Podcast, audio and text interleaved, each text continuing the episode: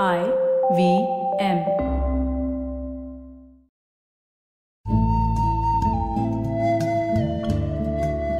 आई V M के Hindi travel podcast टेढ़े मेढ़े रास्तों पर आपका स्वागत है।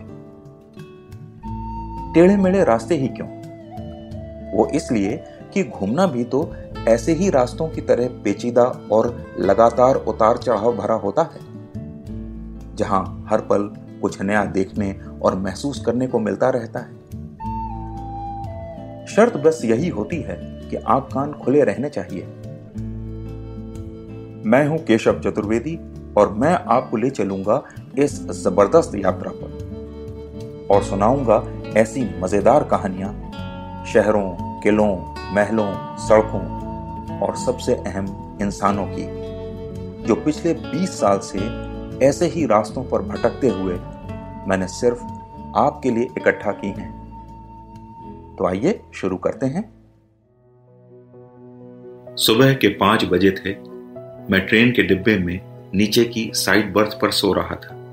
थोड़ी देर में लगा जैसे वो रुकी हुई है, क्योंकि हवा लगनी बंद हो गई थी और गर्मी लग रही थी।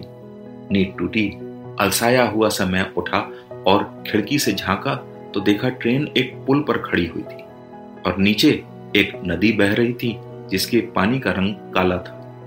फिर नजरें ऊपर उठी और सामने एक परछाई पर टिक गई। सामने सूरज उगने से पहले की गुलाबी रोशनी से भरे आसमान के बीच चार मीनारें और एक गुंबद वाली वो आकृति दिखाई दी जिसकी तस्वीर हजारों बार पत्रिकाओं में देख चुका था। प्रेम के प्रतीक ताजमहल से ये मेरा पहला परिचय था और उस दिन से ही उस इमारत के प्रति एक आकर्षण, या अंग्रेजी में कहें तो लव अफेयर शुरू हुआ। वो आज तक बरकरार है। ये मेरी पहली आगरा यात्रा थी और उसी दिन पहुंचने के कुछ घंटों बाद मैं वापस यहीं पर मौजूद था। उस समय आगरा शहर में इक्के चला करते थे और वो इक्का यानी घोड़ा गाड़ी हमें ऐन ताजमहल के दरवाजे तक ले गई। जी हां, तब ताजमहल तक गाड़ियां और इक्के जाया करते थे। उस दिन बाहरी दरवाजे की मेहराब से पहली बार दिन में ताजमहल देखा तो लगा कि वाकई कोई नायाब चीज देखी।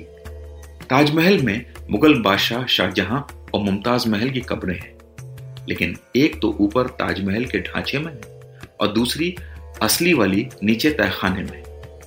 वहां पहुंचने में तो कोई परेशानी नहीं हुई, लेकिन कम रोशनी, लोबान की महक के साथ साथ बहुत सारे लोगों के होने के कारण दम घुटने लगा, सो मैं जल्दी से बाहर आ गया।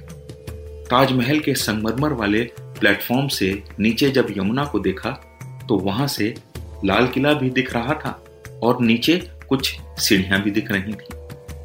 मुझे बताया गया कि नीचे जो सीढ़ियां दिख रही हैं वो असल में घाट हैं। शाहजहां कभी कभी लाल किले से यहाँ नाव में बैठकर आता और ताजमहल की चार में से किसी एक मीनार के ऊपर बैठकर कुछ समय बिताता था।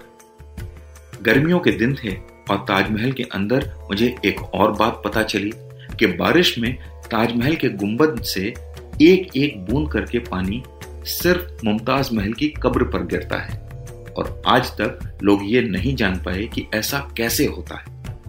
मैंने उसी समय ठान लिया कि अब मैं बारिश में ही यहाँ आऊंगा और पता लगाऊंगा कि वो सुराख कहाँ है जहां से पानी गिरता है।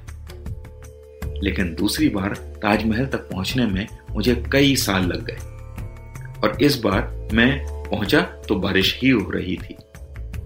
तेज बारिश में पूरा ताजमहल परिसर खाली पड़ा था और मुख्य द्वार से ताजमहल की एक धुंधली सी तस्वीर दिखाई दे रही थी। मैं छाता लेकर उसकी तरफ बढ़ा, अंदर पहुंचा और पानी की उस बूंद के गिरने का इंतजार करने लगा। थोड़ी देर बाद पाया कि गुंबद से पानी की एक भी बूंद नहीं गिर रही थी। मन उदास हो गया। खैर, मैं बाहर टहलने लगा। एक बार फिर ताजमहल से नीचे यमुना को देखा तो पाया कि घाट पर कई फीट मिट्टी जमा हो गई थी। घाट की सीढ़ियां मुश्किल से ही दिखाई दे रही थी। ये बाढ़ की छोड़ी हुई मिट्टी थी जो उस पर अब जम गई थी।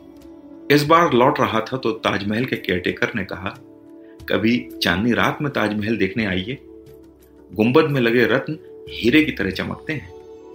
इस बार चमकते हीरों को देखने के लिए मैंने ज्यादा देर नहीं की।